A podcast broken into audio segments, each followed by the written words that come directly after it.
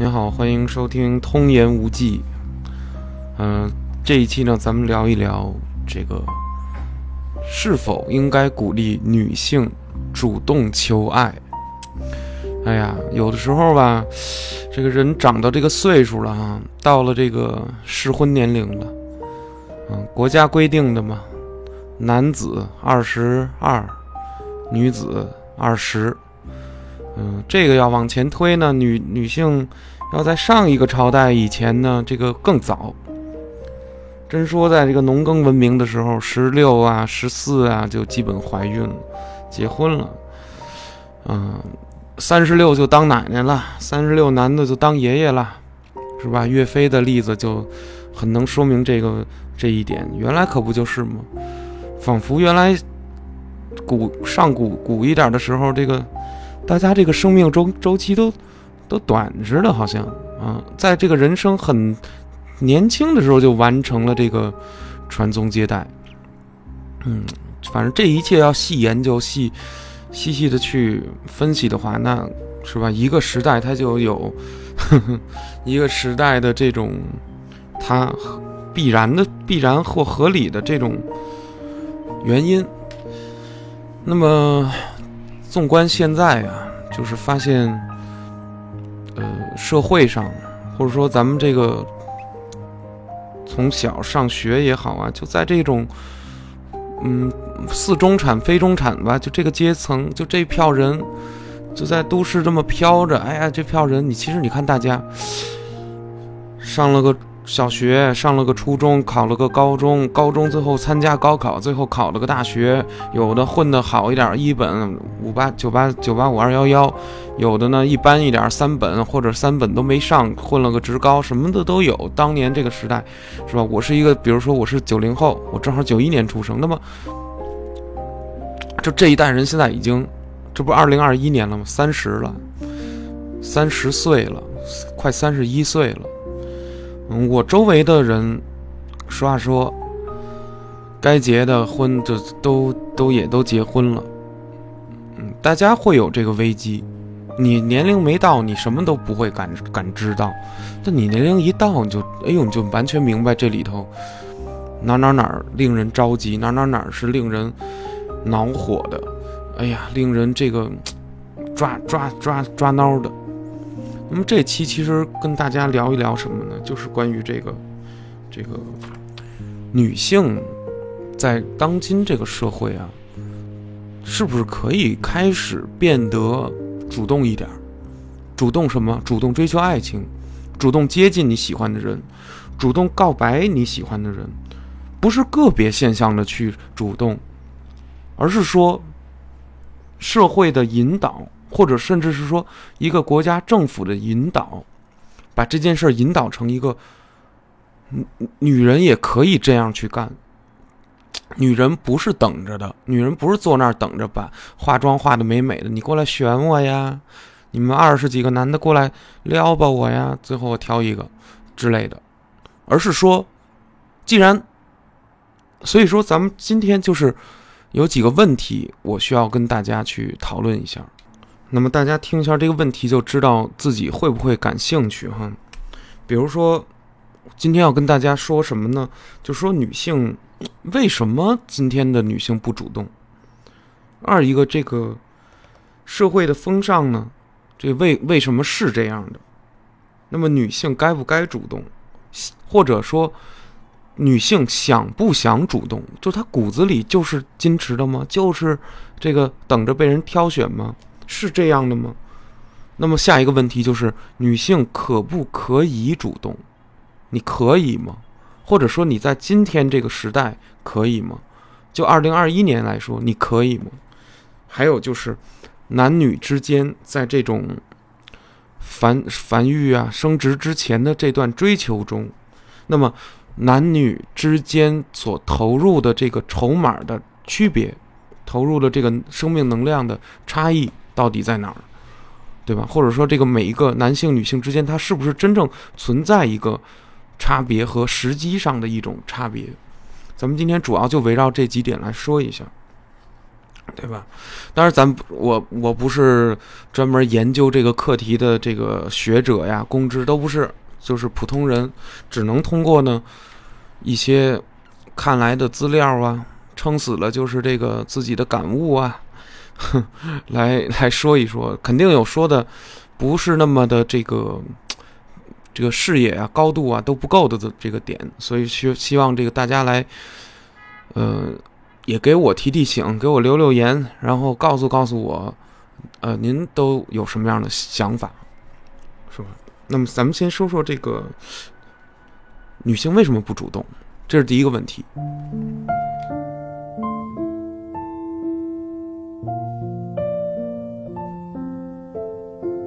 所以为了弄清上述这几个问题，我就打开了这个网络，上去看一看这些不靠谱的一些回答。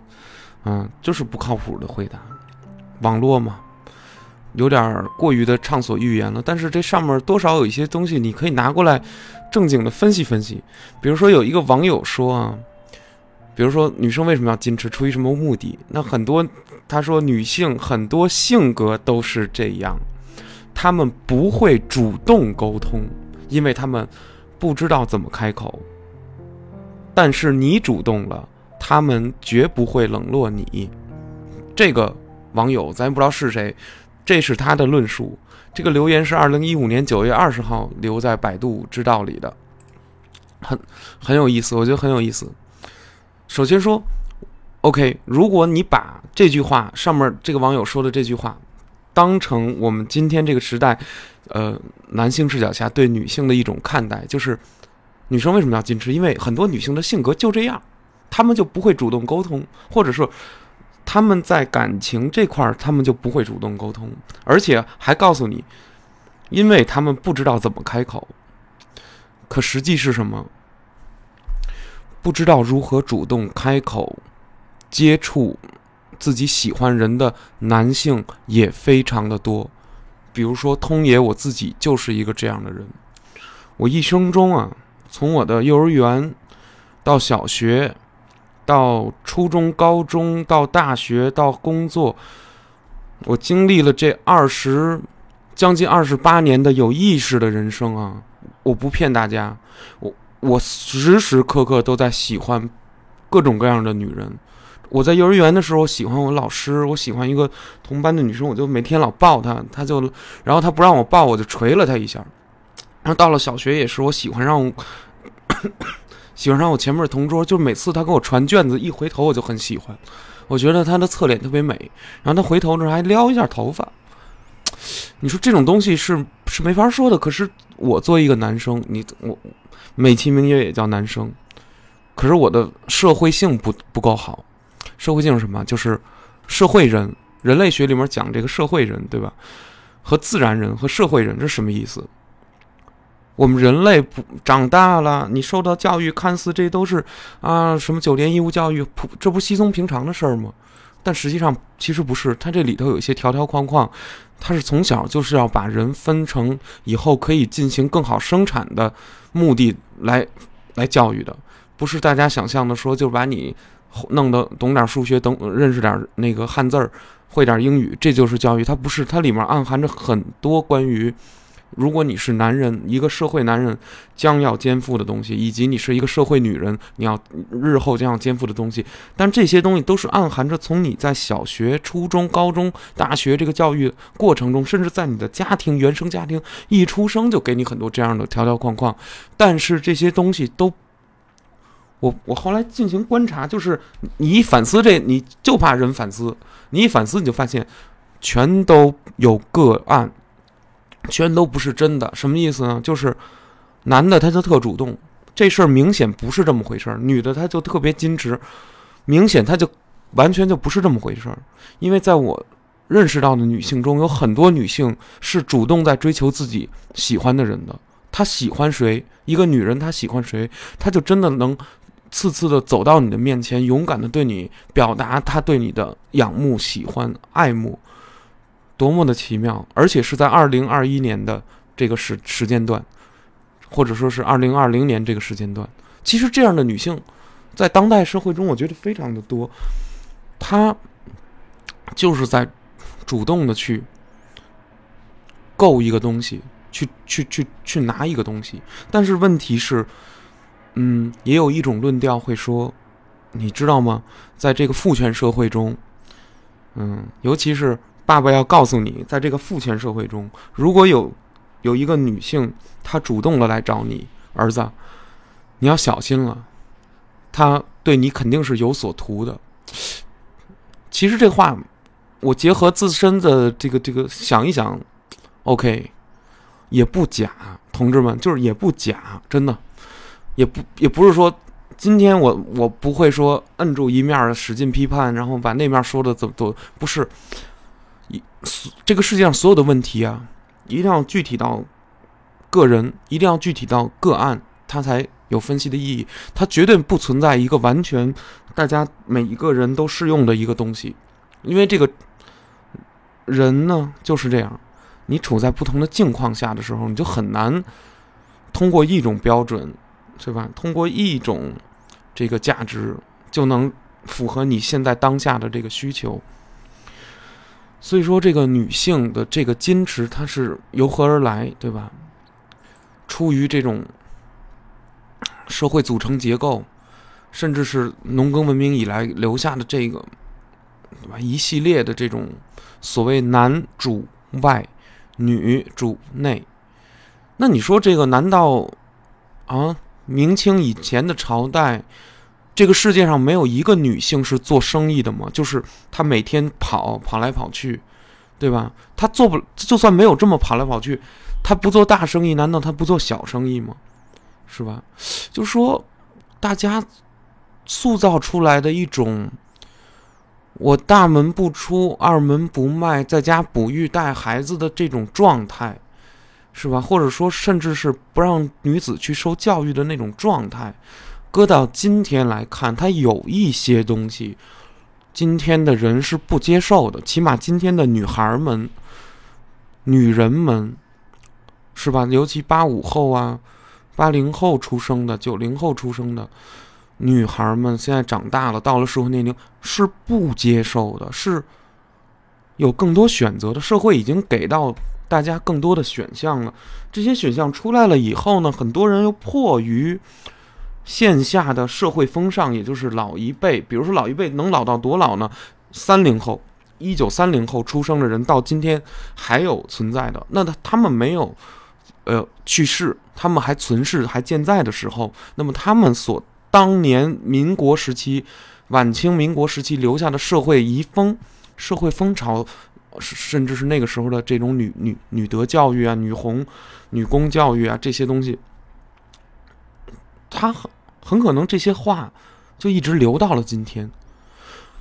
而且我觉得最神奇的是，并不是说一九三几年活下来的人，或者甚至一九二几年活下来的人、一九四几年活下来的人。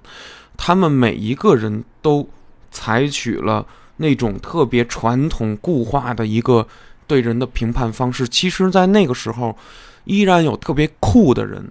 哎，这个特别酷的人，我觉得到哪个年代都特别少。咱们你没发现吗？就是在某哪一个年代啊，大家都是随大溜的人多，特别敢于不随大溜的人特别少，很酷的人特别少。这些特别酷的人啊，往往会被人讥笑、嘲讽、孤立、谩骂、诽谤，然后呢，觉得他们傻缺，然后觉得他们那个哎呀，是一个可被嘲笑神经病吧，什么之类。但问题是，特别酷的人往往可以进入艺术，往往可以进入这种文艺作品，但一旦酷的形象、酷的这种选择进入文艺作品的时候，所有这些随大溜的人又跑过来说：“我操，太他妈帅了！我操，你太他妈敢说了，你太敢做了，你做了我不敢做的。”可是我们一到现实里头，一一一从艺术的这种幻觉脱离出来，我们就开始抨击。你看啊，谁谁谁不合群儿，你看，关就自然的孤立他，特别奇怪。那么，在当今社会，如果一个女孩她选择了我不矜持。我就在办公室里主动向我的男喜欢的男生进行表白，进行这个主动的接近，而且我就当着你们所有人，或者怎么样，或者在学校里，或者在大学校园里面会有一个女生是这样的话，那么她可以被视为一种勇敢，按说，如果是真的实现男女比较平等了，权利也比较平等的时候，那么那个时候的社会会是什么样呢？对吧？起码女性，我觉得不至于再像今天这样，一边还要背负着你要矜持的压力啊，这一层固化的观念，一个是锁住自己的行动，对吧？然后再去干这个事儿，然后说：“我操，这个女生还挺酷的，还挺大胆的。”而且反过来说，还会被男性批判说有经验，尤其那些有经验的男性批判：“哎，你看这个女人，她是他们叫白送过来的，是对吧？”而且现在咱们研究一下这个这个都市大都市，这个生育成本高，结婚成本高，乱七八糟成本高，这个那个这个那个。然后教育内卷，没还没结婚，还没孩子呢，就已经开始在想了：我如果结婚了，会不会掉阶层？我结了婚，有了孩子之后，我孩子会不会掉下我的现在现有的阶层？满脑子这个。现在都市男女青年已经满脑子这个了，忘了怎么生活了，忘了怎么爱了，忘了过怎么叫过小日子了，忘了炖一条黄花鱼的快乐了，忘了炖一锅红烧肉的快乐了。炖一锅红烧肉和炖一锅黄花鱼已经对大家来说不快乐了。我他妈就是要做玛莎拉蒂，我就是要背背香奈儿、迪奥、路易威登，对吧？因为我不会他的那个奢侈品的发音，所以我就干脆用他中国官方的这个发音好了。所以说，你说大家追求的这种虚妄的东西，越来堆堆的越来越多，而且每一个人上了赛道以后就下不来了。你不跑完这段马拉松，您也不看看，是每一个人都能跑完马拉松吗？跑不下来。马云是超额跑完马拉松。马云说：“你们跑四十二啊，四十二千米啊，我他妈跑八十四千米，知道吗？你追吧，你追不上，对不对？那是天选者，极少数人，极少数的狂才狂人，疯狂之辈。”对吧？这些人他他能完成这种丰功伟业。你像郭德纲这种的，都是说相声的，那么多，你你你没有他天生的那个环境条件和他的那种野心，你没有。你你大大部分人都是在羡慕着，对吧？那么对于作为结婚的这个前端来说，在这么一种大环境下，都市的这种大环境下。每一个人考上大学，好不容易在那点招聘网站上、招聘 APP 上找了一份什么不咸不淡的工作，然后一个月挣个一万，挣个八千，挣个七千、六千、五千、四千，挣个一万五，觉得自己怎么着了似的。然后呢，到了这儿之后，你会发现，OK，我在这儿一干就干，一干干两年，一干干半年。然后呢，在这边，哎呦，这儿找找，哎，有北京的吗？有上海人吗？哎，找找，哎，这儿有当地人吗？一看没有，没有，跳吧。现在给我这么一种感觉，给我这么一种感觉。如果我在这个单位，如果一个人，一个男人或一个女人，他在单位觉得说没有什么，也认识不到新的人了，也没有什么可学习的，上司也就那么地，也没什么可涨工资的，跳了走了。所以说，现在的私企企业，我觉得不是企业，他还负责一个相亲角的功能。大家难道没有发现吗？就是真的。不是光上海人民公园那个那那那一大片是吧？那满地坐着的那种，一地电话号码，一地的照片的那种，一地那种头像照片那种是相亲角。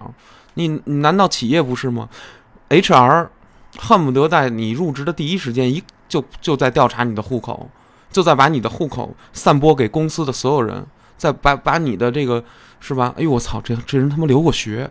哎呦我操！这人他妈竟然是北京户口！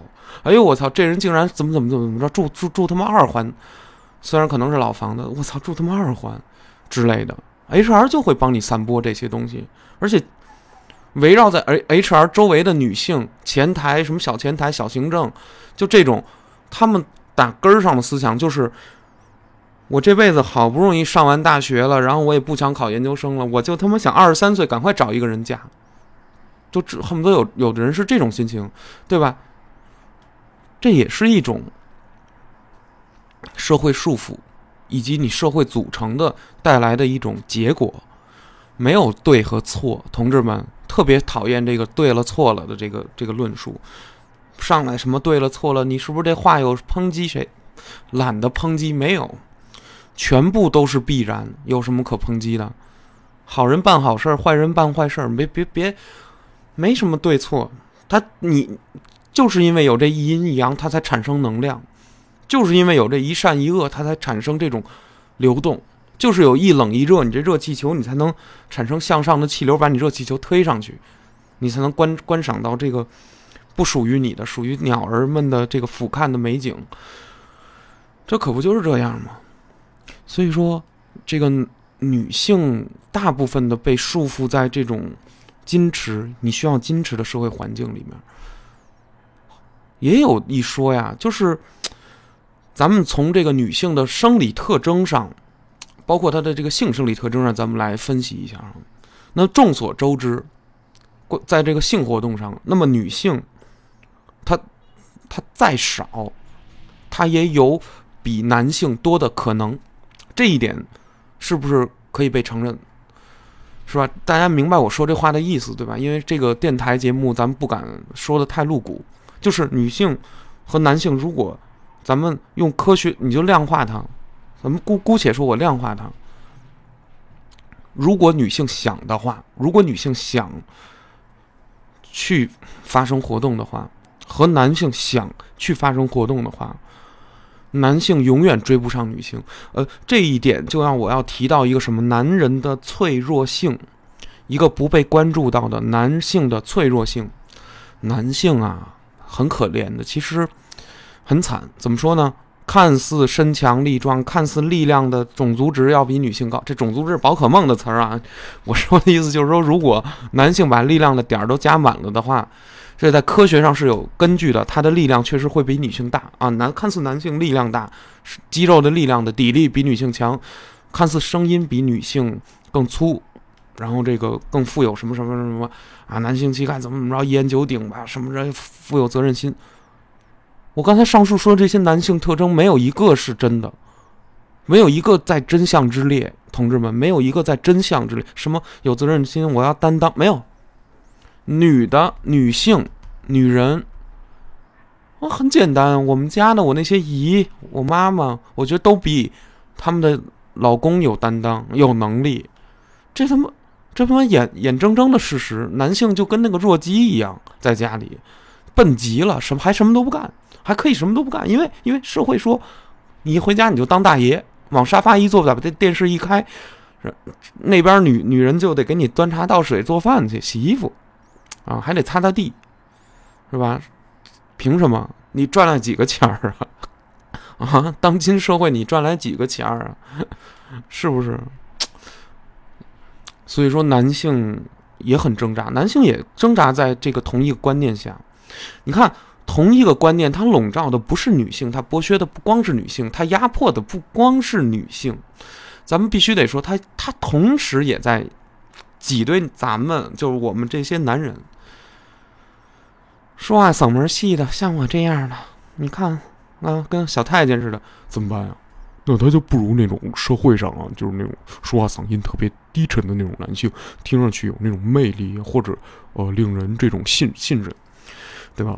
他们一说话就是那种，哎，好的，是，哎，行，这你交给我办，放心吧，姐。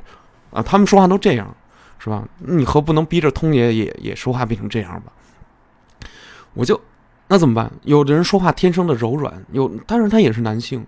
如果你用生殖器官、生殖表质、生殖器官就是第二性征去把人分堆儿的话，呃，你姑且可以这么分，因为这么分看似它它它差异比较大，你知道吗？你姑且可以这么分，但是如果你在细分人的心理状态、人的能力、人的天赋的时候，如果你你就非要用男女去分。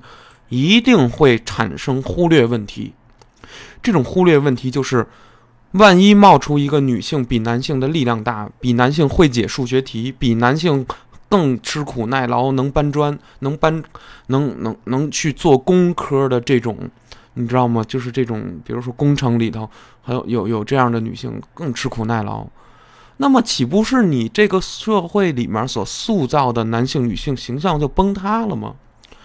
那么，为了不让它崩塌呢，那么就要极力去维护这个东西。有很多正好擅长于，比如说正好擅长于嗓门粗的男性，正好擅长于男子气概的男性，那么他们就要拼命的维护。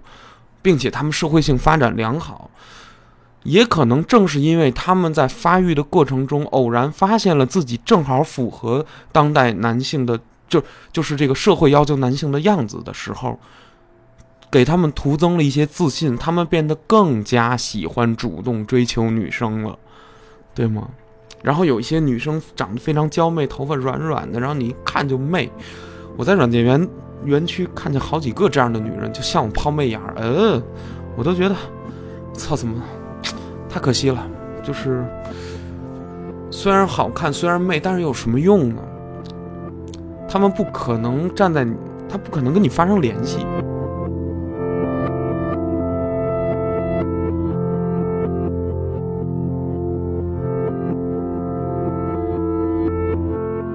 因为这个社会，它没有人有这个胆儿。这个社会没有人有这个胆儿。那么好，原来当年留下农耕文明崩塌之以前留下来的这个男尊女卑、男主外女主内、男人的这种主动和女人这种被动的这种固有概念、固有观念，当肯定是延烧到了今天，笼罩了今天的社会氛围。但是在某些城市文化下，在某些当代现代化城市文化下。这个东西有点要崩坏，为什么？为什么？生育率低了呀？你说，人们对未来的这种焦虑大了，没法生孩子了。我在都市起码是生不了，我要在三线城市，最好是那种没什么发展的地儿，我姑且还有钱能生。你在北京赚的一万，如果你去一个五线城市的话，我操，你相当于当地人三四倍的工资。我这个话说的一点都不假吧？对吧？中中国的这个差距就是有这么大的。因为我有亲戚在福建小城市南平市，人就一个月三千，人活得好好的，好好的，懂什么意思吗？不是你跟北京，你一个月三千，你要再租房，你三千就直接租房了，您就留，您就您就睡公司吧，你就你就没钱干别的了，你肯定。所以城市的人大家都在干什么？上着一份班儿，一边夸哧公司，一边接外面的活儿。然后一边想着我怎么再弄点副业，这就城市里的人，是吧？就是你是一种新的奴隶，你是制度奴隶啊，甚至是社会概念化、社会概念、社会观念、固有观念下的一种奴隶。那么在婚恋中，我觉得就更是在婚恋前、婚恋后，这种问题都有集中的体现。真的，都你仔细想想，有一些事情就是荒唐的。你生育率在这么低的时候，大家不是不愿意生，我也想。谁都想得个大孩子，而且现在我观察到是，还不是说那个，说那个赚不来钱，说很多人他不是不生，他是连奋斗都不愿意奋斗了，瞬间看透了，看透怎么回事了，信息一下告诉你了，您那个说白了，咱们现在信息时代的人过的是被剧透的人生，你现在正在给你放柯南的剧场版呢，突然有一个二缺过来告诉你说。凶手是那个戴帽子的男人，你他妈上去不给他一大嘴巴呀？现在所有的人的生活都是被剧透的，每一个人的真实生活都是被剧透的。他告诉了你，你成为不了大富豪；他告诉你，你你就算再努力，你最后也可能怎么怎么样。你看到你的老年了，你已经大部分的人吧，不相信可可能性了，大部分的人都士气都软下去了。这是北京话哈，软下去了，就是士气低落了。我们在二十几岁的时候就士气低落了，因为我们在二十岁的时候已经看到了未来，就是那样小日子。可是有一个问题就是什么？我们的欲望太强了，消费主义社会想说，呃，你们都得花花钱，那你们花钱，我这东西都造出来，你不买不行啊。你不买我这东，我这我这全程货我就囤了，那那能行吗？不行啊。OK，他让你消费，那发现你自己你没有这个消费力，你挣不来钱。哎呀，然后你说工作工作累，累的贼死，贼死那也没有什么荣誉感，劳动的异化，你又碰到这个问题啊？因为把这一个很简单的工作，把洗碗，把把一个很简单工作，他给拆分了，是吧？就就是那个，哎呀，拆分的越来越细。你你你完成一项工作的时候。你都不知道是谁的功劳，没没，我们这我我是做漫画，做这个网络漫画行业的人，我是我是我们那儿主笔，我旁边有编辑、编剧，有这个有这个领导人，不是领导人，就是这个这个部门的领导，然后有编辑，要什么什么什么，上色勾线什么分镜，最后大家一个漫画画出来之后，编辑还跟你争啊，还要跟你争啊，运运营也要跟你争啊，这是谁的功劳啊？我说这个争是暗含着的，同志们，大家只要一进入职场，都会有这感觉。一个项目做完了之后，比如说您把一楼卖出去了，您把一，大家都想从你这一个行里头得利。你这劳动的异化，你把这个本来是三个人就能完成的一件事，你你变成八个人一起去完成，那么造成一个什么后果呀？八个人不知道自己完成的是哪儿，我对这个工作的成功具体我推进的是哪儿？因为太细了，细到你已经不值一提了。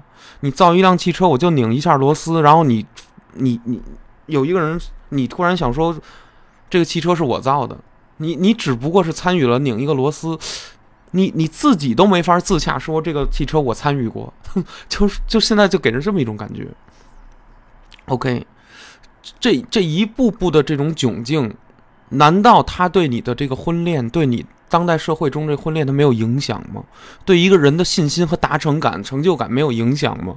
一定是有的呀，一定是有的呀。那所有的男人，如果在社会的要求下是你能赚钱，你能像古代的商人一样，你最好别回来，你最好那个广交天下的豪杰，广交这个天下的朋友，然后怎么着风生水起，资源雄厚，然后你再怎么怎么怎么着，是吧？然后女性物化自己，也是把自己打扮到。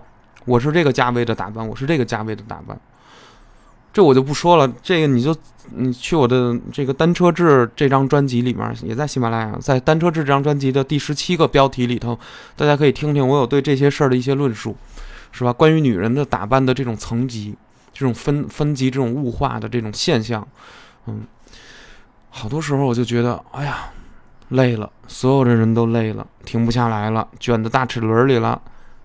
不知道停止的紧急制动装置在哪儿？没有一个人知道，可能连国家领导人最高的领导人也不知道，因为大家都是人类，大家造出了这样的机器、这样的制度、这样的运转模式以后，它转起来了，但是它疯狂了，但是它失控了，逐渐可能失控了，有一点失控。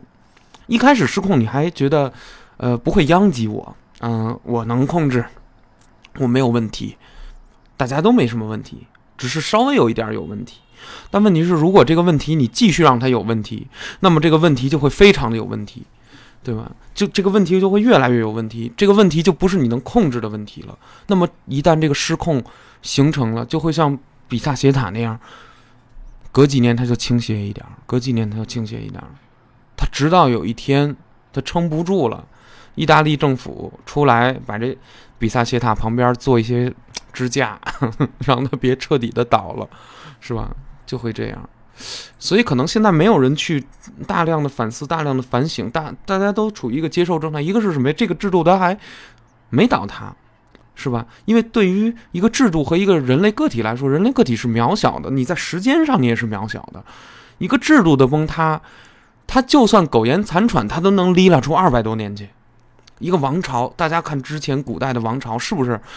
发展到一百几几十几年的时候，其实它已经里头都都都是乱七八糟的了，各种的腐败问题，什么什么，比如日本的江户时代，我最喜欢的日本的江户时代，啊，也是他妈各种问题，我操，日本的治理的也不行，那些德川将军们上了台了也不行，一个个的跟那儿，那那那个都跳那种非常奇怪的那种那种舞蹈。啊，然后还唱那种歌，老百姓对社会没有他妈没信心了，没信心，没信，跳那种奇怪的舞，政府去明那个那个江户政府去制止也不管用，还是发生过一些这个大规模的暴动，不管用，怎么样？但是他能立了，他能立了出好几年，哎，直到美国黑船事件，黑船来袭，佩里将军来了，叮了咣啷一顿那炮轰也好，威胁也好，日本人傻眼了。自此开启了一个新的漫画，叫《银魂》啊，大家可以顺着看，《银魂》就是这个江户之后的这个部分，然后这个这个幕末时代嘛，也叫幕末时代，有很多这样的文艺作品，日本动漫作品，A C G，呃，这个对 A C G 啊，或者是什么电影啊这类的都有，大家可以去看看，很有意思，像什么《最后的武士》这样的经典电影。都可以，大家可以看看，他能立了制度，他没那么快，就是制度把人逼死好几个了，让你猝死几个小螺丝钉啊，死了死了，然后那个网易怎么怎么着了，谁又怎么拼多多又怎么怎么着了，管用吗？它不管用，为什么？因为大多数人还是在得利的呀，大部分人还指这活呢，因为这事儿有一个上下博弈啊，就是说你在没有工作的时候，你恨不得想九九六。比如你现在二十九岁、三十一岁，你正又突然你那个这个这个被开了、离职了，因为各种原因，然后这个找不着工作，然后你要投简历，疯狂投简历，投了半年简历都没没地儿要你，你就愣面试就进不去任何一家公司，给你急的呀。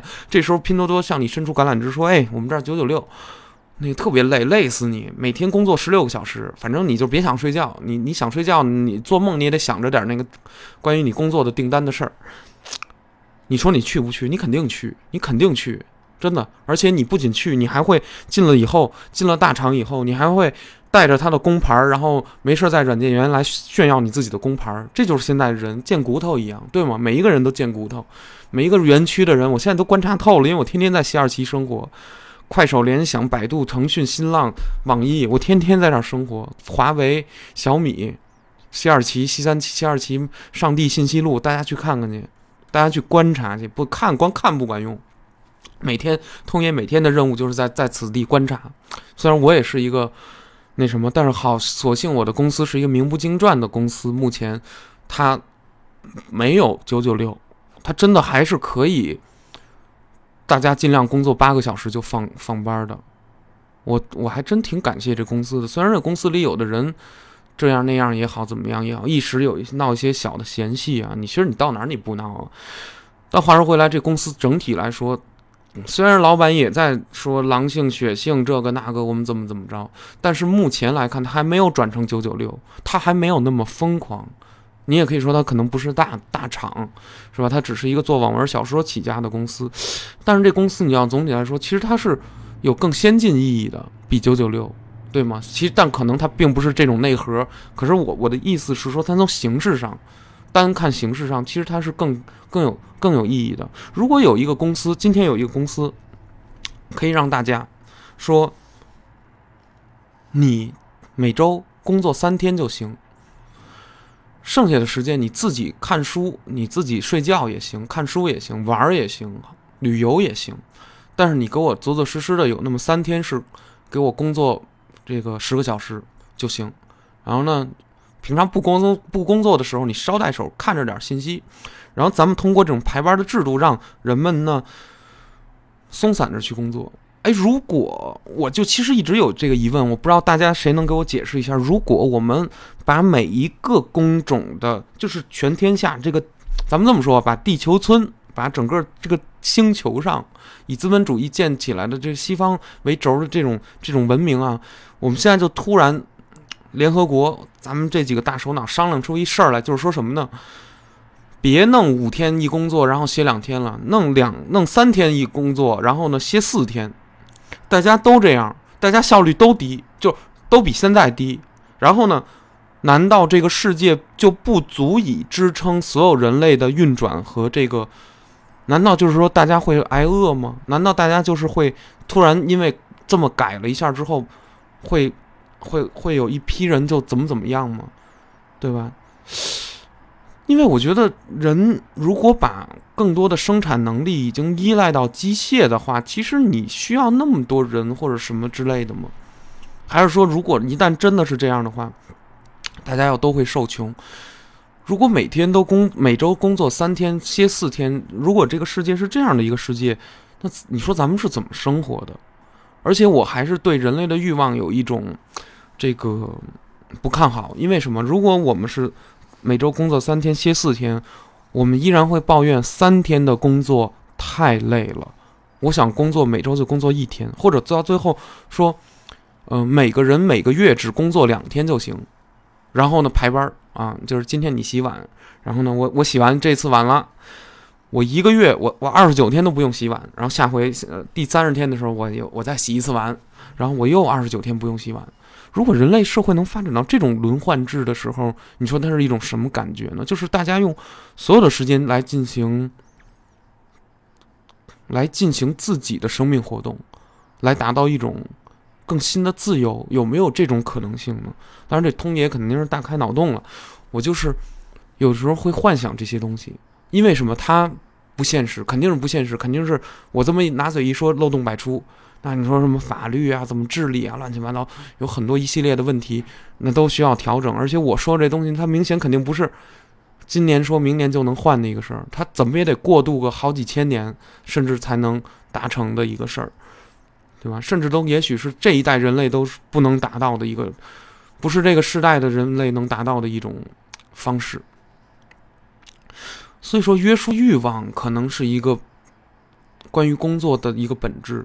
那么，咱们回到这个一开始咱们所说的这个女性关于女性矜持不矜持的这个议题上啊，如果这个社会普遍的要求女性矜持，那它是从什么时候开始的？我一开始说从家庭、从学校教育、从社会上的氛围来说，女性你只要一一不矜持，你一主动，完了，他会把你二元论，就是在你承认有中产阶级良家妇女的这个层面上说，这是我看林和写的哈。他说呀，这个人女人就会被分为两种角色，一种就是卖淫女，一种就是良家妇女。那么良家妇女对应的是什么？是中产阶级以及中产阶级以下的这些已婚女士。那么卖淫的女性是什么呢？那她们就是另一种，她们就是为什么？因为说了，这个是是是哪个是人提出的？哪个论调说的啊？说这个女性，如果是从那种经济功利角度看，她结婚相当于是长期合法卖淫。这个，那么性工作呢，相当于是短期的带带有争议的卖那个什么什么卖淫。它两个的本质，它有一部分性活动的本质没有发生变化，没有发生变化。那么，为什么却产生了这样的鄙视链呢？就是说，这个我我我结了婚了，我我就去鄙视这个在外面这个浪的女人，对吧？当然，大家都希望说，OK，我结一个婚，我踏踏实实过日子。也许这是组建一个新的一个联盟，新的一个结盟，对吧？你大家都明白，结婚。是你跟你喜欢的人说结就能结吗？他有时候会要考虑到两个家庭之间的层次呀，两个家庭之间，你父亲干嘛呢？你妈妈干嘛？你爸爸干嘛的？什么的？你二姨是干嘛的？你们家有是吧？结果一个一问，这这这家人，哇塞，爸爸是道士，妈妈是信佛的，然后那结果那那边全无神论者，你这玩意儿就就就该岔皮了。他有好多这个问题，对吧？在此之前有好多这个问题。那么在此再之前，在此再之前。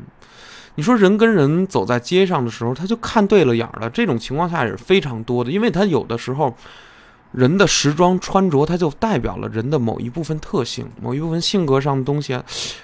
有时候你在你待的地儿，你晃来晃去，你说，哎，你你你你不定哪一下，你就会看到有一个女性特别喜欢。但即便是作为被要求主动的男性，今天也不会每一个人。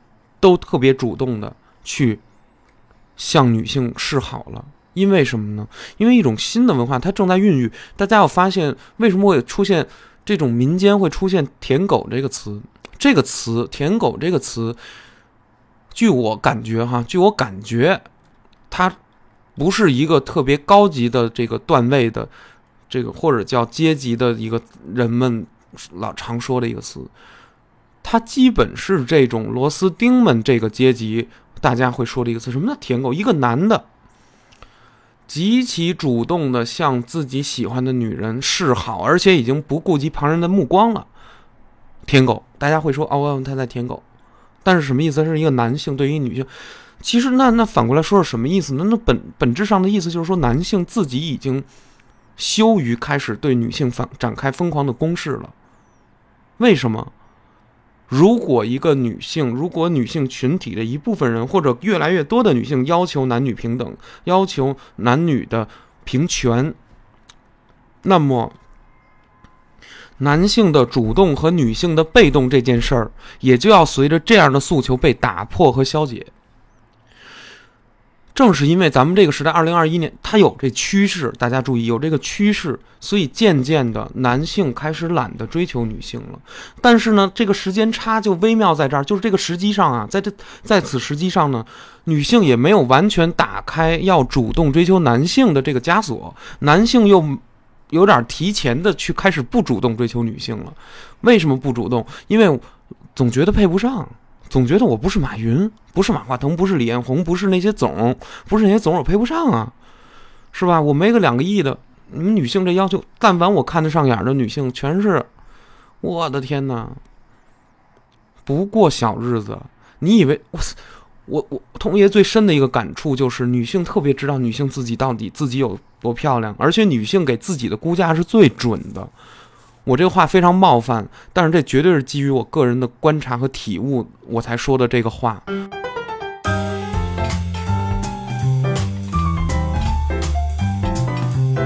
我说的一点都不假，因为你去，因为我观察多少多少多少多少的这些人成，比如说你在学生时期年轻的时候，你真的就会找一个跟你样貌颜值一模一样的一个段位的男人当你男朋友。我在街上我就一个。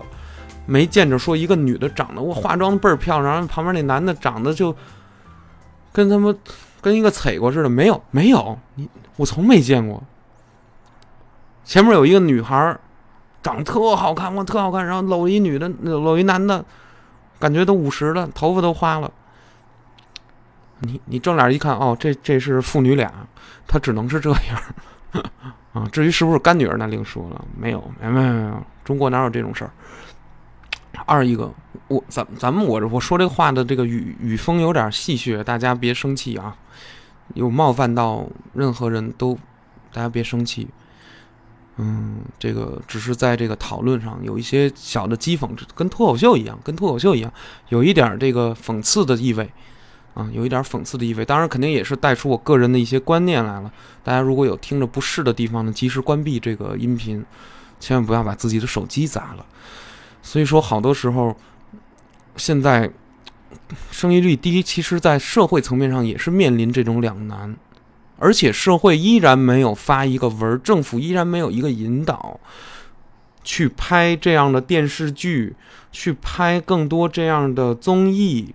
去拍这样的电影，让他们去排期，让他们上线，然后放给主动的放给大家，然后去观影。因为如果你想宣传给一个下沉的国民的一个精神的面貌的变更，你不去利用文艺产品、文艺作品，你不去利用这些媒体，你无法让这些人们产生改变。我举一个简单的例子：如果最近的电视剧告诉你。比如说我说的日本的电视剧啊，日剧告诉你，石原里美都演公关小姐了，这是什么意思？同志们，如果日本的社会的电视剧里面，她都石原里美这样的头钩的日本的女演员，女的女优，头钩的，就是这个一流的女艺人，特线的女艺人都已经去饰演公关小姐这样的剧本了，那是什么意思？他是在告诉你。日本现在经济不好，所以越来越多的日本女性开始去做嫖相关的行业了。性工作者，哎，这性工作者，大家不要认为啊，我低俗啊，什么又又开始了，又是那点没有见识的人的那点想法，不是这样的。分多少档？最低档的土窑暗娼、土瓦暗瓦窑暗娼，最次的就是这个。这种性活动卖淫吧，存在的形式非常之多，非常之多。小区里也有，有组织的也有，存在在这个某某个场所的也有，各种各样。但日本呢，像有一些国家，就是咱们就说日本吧，它合理化，而且这个东西分段，你摸胸算一个等级吧，你你你光是用眼睛看算一个等级吧，你我我只是跟你陪笑陪乐。嗯，咱们但是肢体接触比较少，撑死摸摸手，这个我陪你喝酒，这算一个等级，对吧？女人啊，在这个父权社会，她有时候她到一定岁数也好，她或者是经历了一些问题也好，比如说婚姻问题，婚姻失败了，婚姻结束了，等等等等等等等等，她有人需要去赡养，比如她有一个弟弟，啊，怎么怎么样？还有一个什么？哎呦，弟弟没结婚呢，啊，弟弟大学没上完呢，什么弟弟什么家里爸爸好赌博，他欠了一堆赌资。结果结果这个问题是父权社会男性的问题，他转嫁给女性了。然后这个时候你呢，再去疯狂的说女性别卖淫，女性不能去陪酒，你是不道德的，你赚那钱都不干净的。你怎么不问问他他妈想那样是怎么着啊？他要是他有他，但凡有着他想那样是怎么着啊？对不对他还得起，还是说他供得上弟弟上学呀？哎，好多时候啊，你看问题的本质，你别在那个人身上找，不是出问题的那个人身上有问题，是旁边的人有问题，一定要注意这一点，思维别固化，别傻傻抨击什么的啊，就女人什么的。而且现在这个市面上很多男人持的论调，依然是这个。男子至上，男子至强，男子这种至高的这种一种这这种心理状态。那么这样的心理状态有什么不好啊？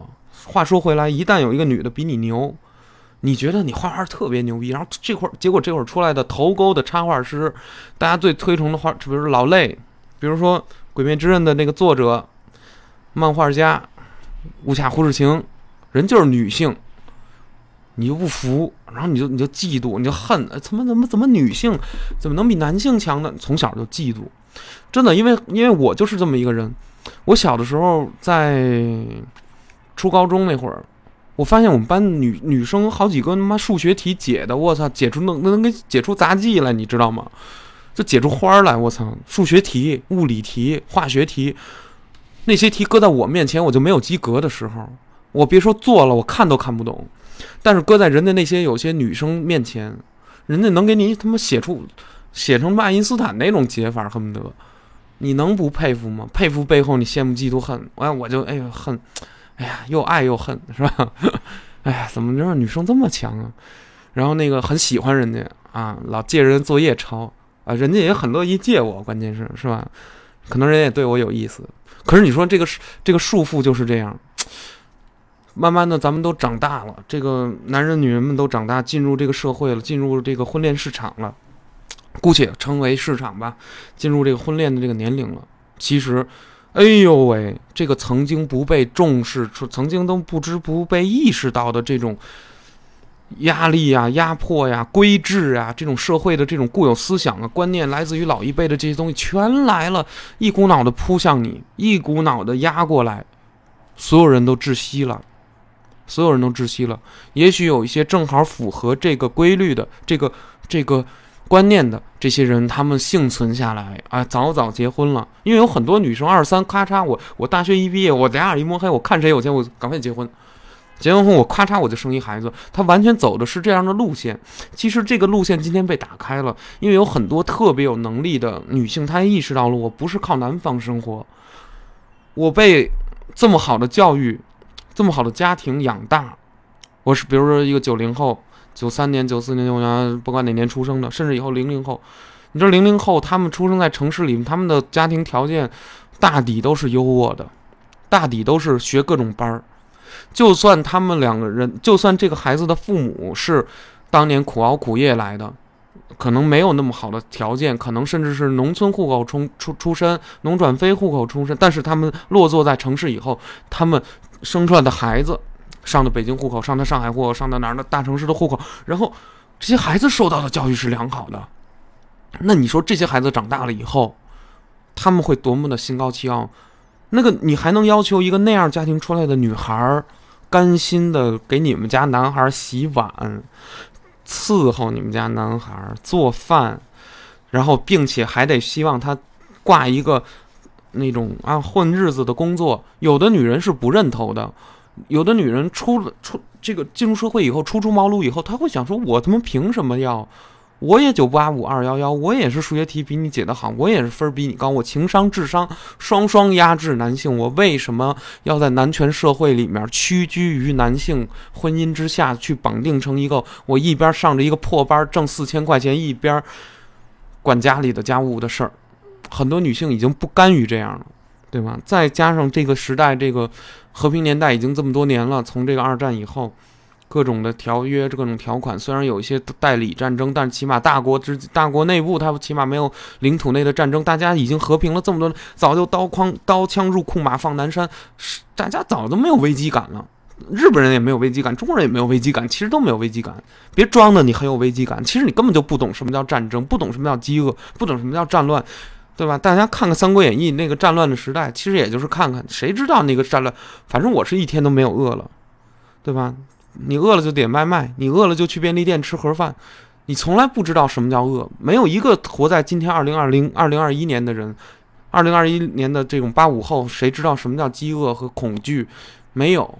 你撑死知道企业的这种栓，企业的这种鞭子，你撑死知道这种东西，但没有一个人对那样的东西有有过焦虑。时代造就的，时期造就的，我们生的这个年节骨眼儿造就的。那么在这个节骨眼上。对吧？男人、女人受到的这种、这种固化呀，他势必忽略，造成忽略问题。就是有一些女人，她想做自己的主人的时候，有一定几率会被她周围的人不理解，会被她周围的人指摘，会被她周围的人冷眼相待，会被他周围的人表达不看好。对吧？相反，那么男性表达雄心壮志的时候，哦，旁边人哟有出息，小子有志气，有什么什么什么什么，对吧？是，但是我但是有这么一，就是无论男性还是女性，也许我们一开始咱们之前抨击的这种观念固化，它是不是也有它的合理性？比如说，如果没有王慧的支持，那么郭德纲。郭德纲老师会不会在相声事业中取得那么大的成就呢？对吧？这种贤内助的这种选择和这种传统的观念，如果错不是错在这个观念上，而是错在人上，这个问题你又怎么解释呢？就是说，观念它本身没有任何错，观念就相当于一种拳法，一种打架的方法，比如说跆拳道。比如说空手道，比如说和气道，比如说咏春拳，拳法没有对错，对吗？但问题错错在什么上？强弱出在哪儿？出在练拳的人。练咏春这人多少代都不好好练，结果呢，练空手道这人呢，多少代都特好好练，每一代都传真的，就他妈练技击。然后呢，最后十代以后，让这两个人的掌门比武，让这两个的这个大的这个武馆的馆长比武。那你说，你说，那你说这咏春的能不输吗？OK，假说咏春输了，大家会骂咏春拳不行，但不是，是那，是那个那时代来说，那时代的馆长他不练而已。同样，我们当我们在抨击制度或者一种固一种固有观念的时候，我们往往抨击的是那个观念本身有问题，而不是抨击在这个观念下的个人。实际上，你没有达到一个非常好的组合。但我们抨抨击观念的对错的时候，其实并不是说。观念的对错，而是说社会在目前线下并没有给出更多的价值标准以选项，或者说社会已经孕育出来了，但是那些被孕育出来的新的价值标准、观念和取向，他们没有，他们认同他们的人数，给他们投票的人数的占比太微小了，这批人太少了，以以至于大家不不敢不敢去。不随大溜，大家还是想随在原来的大溜。其实很多不适合的人也在随大溜，很多不情愿的人也在随大溜。随大溜去干嘛？去主动追求女性，去主动假装撩拨女性。但是通爷的观察是什么？通爷的观察是什么？咱们现在谈来谈下一个问题。那女性，女性到底想不想主动？女性到底想不想主动？我觉得女性根本上就是想主动的，男性想不想主动？男性根本就是也想主动，也想不主动。女性的根本也是也想主动，也想不主动。这件事儿绝对是因人而异，你无法用把问题里面加一个女性和男性来加以区别。你要问就问人在婚恋之前的追求状态的时候，到底想不想主动？因为如果你是一个人的话，你其实既有可能是一个想主动追求自己喜欢人的人，也可能是一个不想主动，就是想。但是无论是被动的还是主动的，其实它里面都包含了一份主动。因为什么？你仔细想，其实好多时候，因为因为我啊，我长大了以后，我才逐渐的回想起以前的一些事情。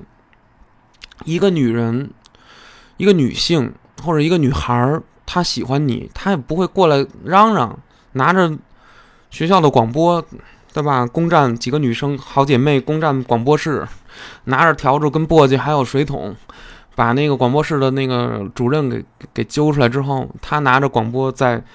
当着这个全校的面宣布谁谁谁哪哪哪班的，我喜欢你，不可能吧？没有这种事儿，对吧？没有这种事儿，有这种事儿也也太勇敢了，估计得写检查受处分了。再一个，咱们咱们国家也不太提倡这个校园内的这种恋爱。我操，青春期你不让恋爱，是吧？发情期你不让恋爱，思春期你不让恋爱，你倒想不让他恋爱呢，对吧？说白了，这种事儿你拦是拦不住的。我们看初高中，那么校门口旁边小公园里面，每天你放学六点多以后不回家干嘛呢？跟家里说我补课呢。实际上俩人在那个桃花源里面亲嘴呢，就站那儿那么接吻、揉，互相揉，互相那儿扭，不都是干这种事儿吗？很正常。你他妈他妈十十五岁的人不干这事儿，你你让他三十五干。现在这社会就这样，四十五岁人你不让他干这种事儿，然后呢，你逼着他三十五岁都干不了这事儿的时候，你让他干，没他妈激情的时候你让他干。最后就是功利性结婚，最后就是无激情式婚姻，你知道吗？没什么大激情了。老了，岳飞那会儿三十六当爷爷了，你让一当爷爷的人还保有他妈那他妈性激情，你这不是胡说八道吗？你你你就是违逆自然，说白了。但是为什么为什么违违逆自然了？因为社会需要管理啊，管理它就违逆人性啊。他不看重这个东西，他看重功效，他不看重你结不结婚，你爱不爱你，你那会儿生得出孩子不生得出孩子。跟我这组织架构有什么关系？跟我公司赚钱有什么关系？跟我这个这社会这个国家运转有什么关系？当然有关系了，肯定有关系。人口红利、人口的这种多和寡，当然它有关系了。可是，在这种功效主义之之上、最强主义之上的这种年代，特别推崇这个的时候，它就被忽视。如果有一个时代，他把《易经》跟《道德经》这两个哲学搬出来了，这个社会依然能运转下去，而且运转的更好、更慢，而且大家的幸福度、幸福指数会更高，不会像现在这样这么的。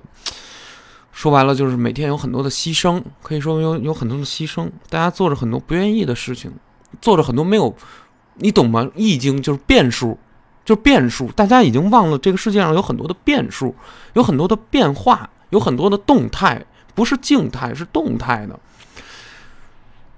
就是西方科学为什么到量子物理，它遇到一些瓶颈，就是你你老想在一个节点上你测算它，你当然测不准了。你谈恋爱的时候，你跟女生说你喜欢吃茄子吗？她就说不喜欢。然后呢，你给她做茄子，她又说喜欢。你说她到底是喜欢不喜欢？你测他妈测不准好吗？你就是测不准，对不对？它是行上就下，逢左就右，这是智慧，知道吗？这是咱们这个物理分子最小分子的一个它的一个基础的一个东西，它它就是你，你往左，它我往右，哎，你说往东，我往西，它才有意思。他老是跟你抬杠，你懂吗？他老他跟这个科学主义的这个极致，他到最后，他他他他跟你抬杠。一开始有几件事儿，你都可以进行观测啊，观测天气，观测天文。我我能做天气预报，我终于知道哪片云彩明天有雨了。好不容易有多少个航海家、探险家，那一点一点定的，风是多少级，云是有多少种，然后这个明天下不下雨什么什么一大堆。但是你弄着弄着弄着弄着，你会发现，你这个路走不通了，不好走了。出现新的障碍了，而且这个障碍不同于以往，动辄能毁灭人类自己。二一个就是这条道可能不不行了，这种东西，就算你觉得你拿科学测出了几个真相，你也觉得不够劲儿了，没意义了，就再真真不下去了，再想求真真不下去了。所以说，咱们这个二零二一年很奇怪呢。发生很多大的转变，发生了很多事情，包括对于新能源的一些推崇，都是真的，都是这样。很多东西就是枯竭了。一个东西呢由盛转衰，那么咱们作为一个人类个体来说，你体验到这一点的时候，你会有一个什么感觉呢？对吧？所以说很有意思。女性到底想不想主动追求？想不想主动？女性是想主动的，但很多人迫于社会的这种，对吧？如果我主动了，我就掉价了；如果我主动了，我会不被珍视。那么为什么男性主动，男性会被珍视呢？因为是不是因为男性手里握着钱、握着资源、握着财富？其实被珍视的并不是男性，而是男性手中的资源、财富和他的权利。如果这么解释的来说，那反过来我把财富、权利这种。渠道都交给女性的话，那男性也男性的主动也可以不被珍视，男性主动追求也同样是掉价的代名词，也同样是可以被人玩来玩玩去的代名词，对吗？如果这个东西只是一个权力的摆锤的话，那么其实你依然是消解了爱情，人类高价值的一个存在的可能性。所以说这这个事儿，大家要这么想的话，你你就想想。咱们每天面面临多少多少种可悲吧？真的，你可以琢磨琢磨这个事儿。哎呀，所以说，我越来越不羡慕打扮的很漂亮的那些女性了，因为她们打扮的漂亮不是漂亮，我是在贴价签儿，只不过这个价签儿都没告诉你这数，没没没贴一个实实际际的数而已。艺术价签儿，懂吗？被被被包装过的价签儿。我的一张脸，我的一一对儿天然的 F 罩杯的大胸，紧实的胸脯和我一双特别高的腿，和我一米八五的身高，那种大丰满的大屁股，还有我的丝袜的腿，还有我露出的乳沟，还有我的颜值，我的头发的那种浓密，象征着我的肾功能特别好，我能给你生出更好的孩子，这一切都被标上了标签儿。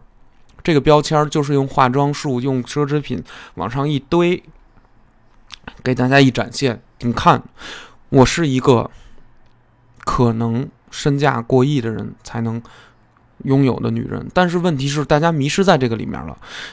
你真的那么打扮了，结果你发现你和商人、大商人、大富豪要求到的那个点错位了。是有一些人，是有一些赚了钱的土老板。我我在机场啊，看见好几次，有一些风韵特别犹存的女性，长得太好看了，三十七八岁、四十一二岁，我操，怎么那么媚呀？我操，太好看了，长得还不化浓妆，我操，太他妈好看了。旁边跟一个那种土老板，就那种戴一手表，然后穿一衬衫，一看做生意那范儿的，反正长得就就是那样呗，生意人那样，人就跟着，人出差人就跟着，哎呦。你说这种就是标准的物化，标准的符合观念，标准就是极其典型，就是你能看到一种典型性，你知道吗？那在这种人群里，其实这个东西很多男人他是很多，咱们这么说吧，说一不好听的词儿，屌丝，很多没出来的，很多在低阶层的男性，我这说的很那个啊，很很。很很可能有一点侮辱啊，或者什么没有这个，但是我本意没有我，但我说的是这种客观的现象，很多还没有在社会中打拼出来，或者说盼望着这一点，盼望着这一点，甚至包括通爷本身是不是心里也会盼望这一点呢？是吧？不好说，只有我自己知道，只有你每一个男性自己知道，包括我刚才说用样貌给自己贴贴价签的女性，具体谁是这样？或者说你暗含着，是不是不小心已经这样了？这个东西只有你自己去反省自己的时候才能下定论。通爷没有任何的权利去进行指摘抨击，对吧？我只是告诉大家这样现象背后的一些本质，对吧？所以说这这个这个时代就这样呗。那你说古古代的时候家里实在太穷了，然后女儿生出来也没法养了。你嫁不出去，连嫁妆都没有，干脆卖给人家当奴隶吧，当小丫鬟吧，插标卖首，是吧？头上插根稻草，哎，我卖人口。嗯，大家想想这件事儿和今天的某些事儿，虽然在残忍程度上看上去会比较不一样，但是其内核、其本质是不是略有所相同呢？对不对？真的，所以说我不认为。主动追求别人的女性，在哪怕是在今天这个父权社会里面，她们就代表着掉价，代表着那什么。但是话说回来，我们能看到一个现象，在男性凝视下也好，或者或者说你去观察这个社会，确实是这样的现象，就是女性在追求用婚姻这个渠道进行上升，在进行阶级上升，进行家境的翻新，进行这个向上攀。其实男性多多少少也在，是吧？也希望找跟自己平齐的。但是所有的男性，呃，不能说所有男，就是说，那那拿我个人来说吧，当我看到一个跟我势均力敌的家境的父母啊，什么什么什么阶层啊都对等的女性的时候，这样的女女人，有一定几率她非常的高傲，非常的高傲。男女之间在这个时代的。婚姻的分配上的心情是什么呢？是说，他的这个级别的是什么感觉呢？是我比你高，如果男性比女性高是平级，高一小层，这就是平级。但如果女性比男性的家庭的阶层高，或者是看似是平是同样的的话，它实际上是压着你呢。甚至在今天还有让男人。这个男方哎，以后生了孩子之后啊，不随你姓儿，随我们家女儿的姓儿，就是随这个这边的姓儿。你仔细观察，他依然是父权。同志们，这个就是很奇怪了，因为那个女儿家的父亲是某某某大商人、大官员，但是呢，他们家找了一个，他们家女儿呢被一个。凤凰一点，咱们说凤凰一点吧，咱们这这这大家都能明白什么意思。凤凰一点的男人，他们俩恋爱上了，这个男的就就就就对你好，哎呀，我爱你，我欣赏你，我欣赏你这个女人，我什么这那的，咱甭管真的假的，甭管是不是他想实现这一这个，对吧？看上你们家家庭资源了也好，什么什么什么，甭管，总归他就跟你女儿结婚了。跟你女儿结婚之后，那你作为这个曾经的大官员、大商人，你不痛快呀？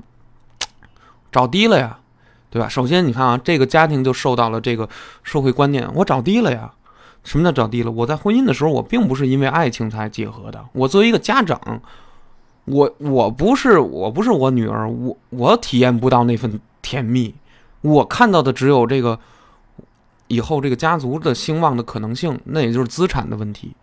但是作为我的女儿来说，她傻呀，她会这么想，她傻呀，她被怎么怎么怎么着着了，他不会想到爱情的层面，他不会想到他们俩有一些感情上的东西，因为他作为一个男人，他看到自己的女儿，就是这个这个女婿，这个所以这这拿时髦词儿说赘婿，是吧？赘过来之后，赘过来之后，他看着他的运气，为什么？因为一看他，我操！一看你们家这样，妈妈干这，爸爸干这，哎呦，太普通了，心里不痛快。坐的一桌吃饭，心里就不痛快，瞧不起，瞧不起。怎么来着补这个？从从从一些这个苛刻的条件，比如说，好，我女儿跟你结婚，你呀生出第一个儿子，如果是第一个是儿子啊，随我姓。这是谁要求的？这是这女儿的父亲要求的，依然是父权，因为他是大官员、大商人。所以他就有这个权利。你不是想结婚吗？你不是想通过婚姻这个渠道，你付出点感情就想变阶级吗？行啊，你第一个孩子，第二孩子，第二个再生出什么男孩女孩，呃，再随你姓，是吧？一个姓一个姓张，一姓李都行，是吧？他就不怕他们以后出国啊，什么办点手续麻烦？我操，那天天的逢人得跟人解释啊，你为你你爸爸姓这个，你怎么姓这个呀？什么？所以说咱就管不了人家大户人家的事。说这意思，咱们就说这意思。父权也好，女权也好，还是平权也好，这个权来权去啊，谁都别拿的太多，谁也都别拿的太少为好，真的，要不然谁都倒霉。你没发现吗？真的，谁都倒霉。最好的是什么呀？把人当成人就行了，别把男人女人都当成人就最好了。为什么呢？因为吧，我们会发现，在男人的种族指令，咱继续用一个宝可梦的词儿啊，种族值，它的低点啊，它依然很低。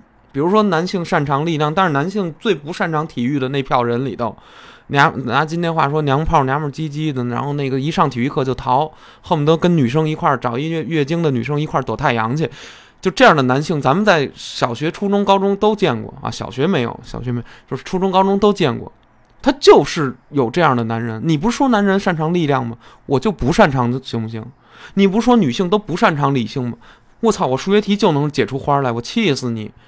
对我就能上那个，是吧？麻省理工，我气死你！你说这事儿怎么办？对不对？你不是说女性不擅长理性？我就是打官司，我学法律条文学的比你好。斯金伯格大法官，大家去看看去。那是那是那不是那个境界，不是一般的人能达到的呀，同志们。哎呦，所以用男性、女性还跟那儿唧唧歪歪去他妈说的那种人，简直他妈，我我说说说这种人什么好？是不是？一旦你接受了更开放的思想之后，你就知道原来这路思想有多么狭隘，而且你跟这样的人，你要一交流是说不通的。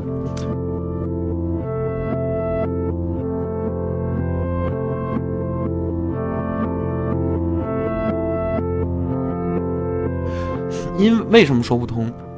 我身边最好的朋友就有这样的人，啊，当然我尊重人家的这种做法选择，因为因为父权和和和女权它是不平等，它有冲突，或者说是他在以父权为根基的时候，它是有好处的。作为作为男性，他有好处。我周围我朋友最好朋友菲菲亚诺，比如说咱这个录节目一块录节目，最好的发小，最好的朋友菲菲亚诺，其实他是比较父权的。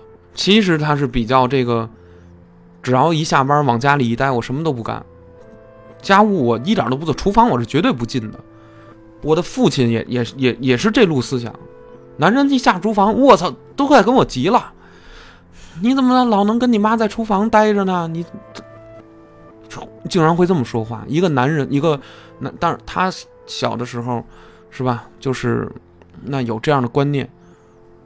但是他传到这个观念传到我这块儿，不好意思，我可能要把这个观念进行一一番的反思了，对不对？虽然他对男生、对男性在婚姻状态中，俩人关起门来过日子的这个状态中，他有一定的红利，就是男人一回家是下了班了，什么喝完酒了，回家是他妈的也没个人样，袜子一脱，袜子也不需要洗，飞天撂棒这衬衫也不洗，裤子往哪一塞，什么都不管，然后那个。叫洗澡不去，什么家务都不干，地脏了什么也不看，回来就是享受。但问题是，你那很多人的老婆也不是全职的呀，很你也没赚出俩两人份、三人份、四人份的工资来呀。很多男人没赚出这钱来呢，又特别想享受这待遇，这他妈就可气了，不觉得吗，同志们？是不是？这就有点意思了。就包括我，通爷，我他妈也没赚出这钱来，我就想说，女生也在职场里工作，也受气，也受骚扰，受他们的气，受各种穿小鞋儿；男人也在职场受各种穿小鞋儿，但是你你也没赚出跟他一样，所以所以这问题就来了，那这社会就是什么意思？我逼着男人，你就得赚出双份的钱来，你不赚出这双份钱来，你都不正义了，我操，你都不正义了，你已经你已经不是人了，你道德上都有问题了。然后呢，逼着女性说：“你不做家务，你不正义了。你不做家务，你你缺德，你缺女德。你不做家务，男人洗碗，我操，男人怎么能洗碗？我操，怎么能洗碗？但是你发你会发现什么？在女性受压迫的这些东亚国家里面，中日韩，尤其韩国爱拍这种女性翻身剧，来就跟他们半泽直树那种剧似的，职场翻身剧，职场幻想剧，女性权利幻想剧。”来，像什么星星，你塑造出一种特别暖的男人，或者说咱们中国某些真真人秀里边的某些男明星的那种表演一样，我好照顾这些女明星啊，Angelababy，我给你 P 上一个什么啊，假装在镜头面，那这您放心吧，那八十个摄像机对着这俩男星，这俩这俩明星这跟这儿录，他能不暖吗？他，你知道吗？北京电视台那个 那放的那个新闻就是，操，平常他妈交警怎么执法，大家不知道啊。你看那，自他妈北京台那个 BTV 一过去之后，拿了那那大机器一开，执法的时候连您都说出来了。交警从来没跟你说说过您，嗯，那交警都说那开着机呢，开着机做出来的真人秀和文艺作品，甚至是交警执法，只要一开，子你一观察它就变样，测不准原理，知道了吗？测不准。他你不关机的时候，你偷拍的时候，你看看交警怎么执的法，跟你客气还您您的，我操，没有，同志们，说扣分扣扣分，说罚就罚，知道吗？那人业绩，那个 那天可好玩了，看那个新闻，就是在那大兴区实行那个汽车的那个，然后那个汽车什么？汽车礼让行人。就是这个地儿没有红绿灯，然后他那块有一个新规定，就是这种小街啊，它不设立红绿灯，但是它设立一个那种人行道。这个地儿只要是一一旦有人走呢，你车必须主动停停下来，你连慢开都不行，就得必须停下来，让人走干净了你再走。结果呢，那个路口吧，就是那个正好 BTV 来拍这件事儿，然后这交警就他妈发愁，心说 不行了。这车都过来半天了，没有一个人违违章违法，然后那个他就特别焦虑，就是等于这机器开了半天没有一个人，那我管谁去？结果他终于找着一个，其实那人已经很礼让了，只没有完全停下来，他就慢慢往前推着开，那块也没有几个行人，然后交警把他拦了，说：“哎，你这上来第一句，哎，您您不好意思，您这违法了什么的。”我他妈心说这这不倒霉催的吗？这不是为了拍摄而让他违法，明白吗？因为半天没有人违法。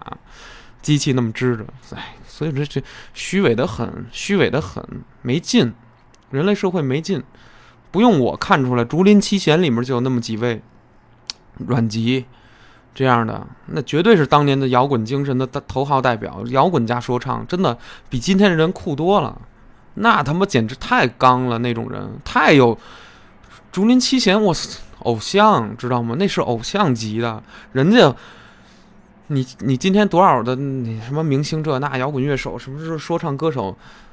您要是没有几个能青史留名的，说实话，人阮籍嵇康，你想想这样的人啊，人家的那种反抗精神跟你跟人家一比，你那个就是商业化的反抗精神，我只能说差太多了，差太多了。而且人家的冒犯性和你这冒犯性有级别上的差异，说实话，真的有级别上的差异。人家所对对抗的、所压、所反抗的那种东西，和你反抗那东西差得很远，差就是你跟他差得很远，真的不是说因为他是古人，所以咱们都狂夸的，不是，因为他能横亘他的故事，像竹林七贤里有一些人，他他的故事能横亘这么多年，不是因为啊他古他就他就比你，你的故事就算发生在今天，但你依然他传传他不传世。因为你这东西没什么意义，没什么人性的光辉价值在这儿，知道吗？是价值的问题，你没什么高价值，这个才是问题。咱们就继续说回到婚姻，婚姻或者说女性的主动追求，女性主动追求，其实这个事儿，其实我还挺盼望的。你难道不盼望男性所有的男性，全天下男性难道不盼望有一个社会，它是这样呢？我跟大家描述一下，就是。嗯，突然每一个人有一个女性就会在地铁里，就会在一个男人穿的很好的时候，他过来主动要求加你的微信，主动甚至不不加你的微信，他就过来说我喜欢你。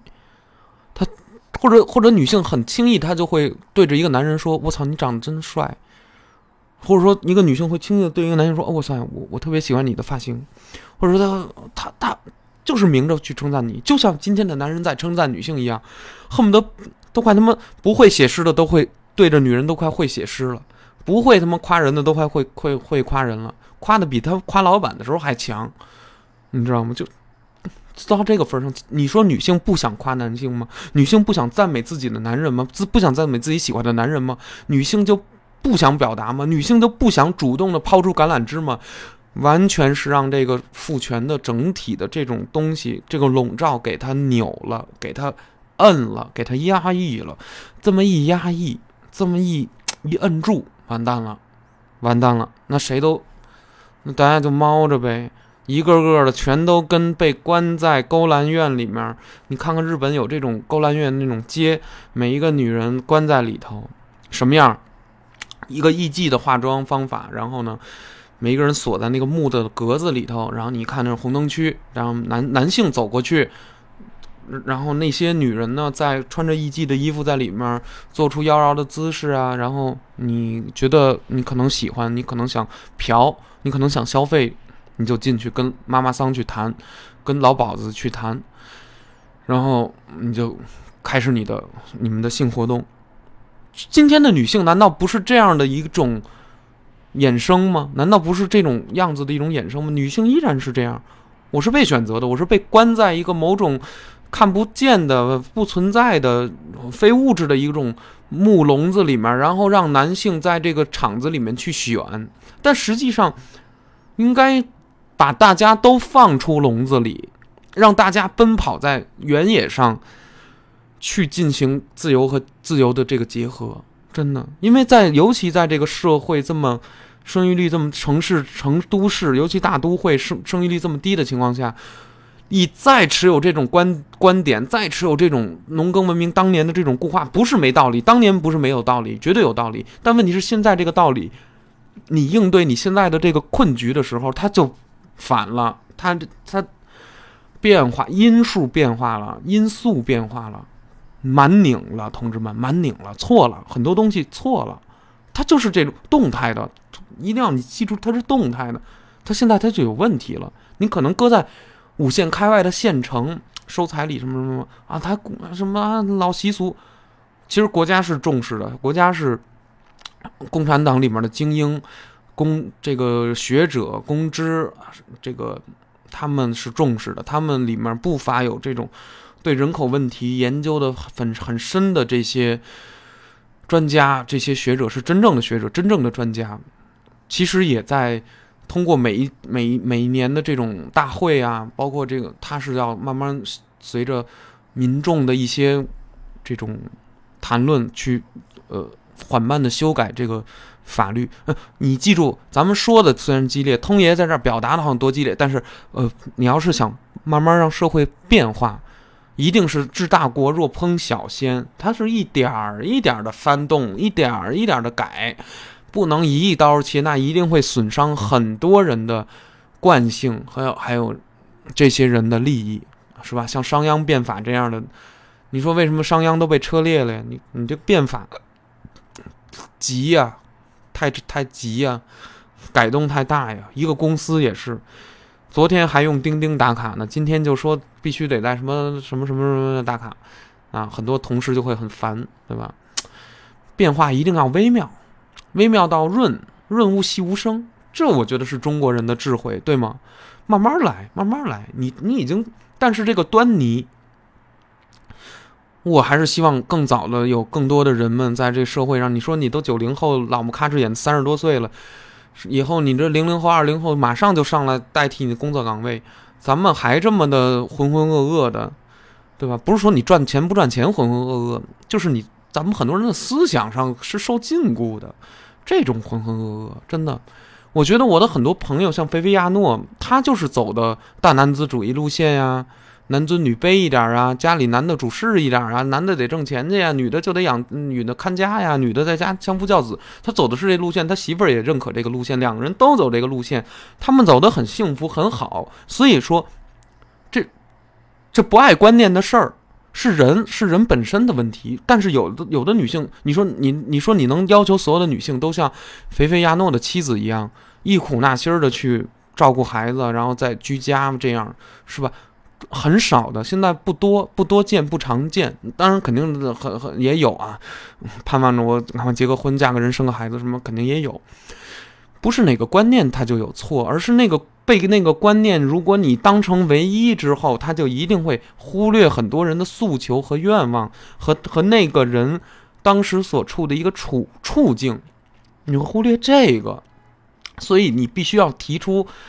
两至三至四至五个平行的概念和观念，去来迎合不同阶层、不同处境人们的需要。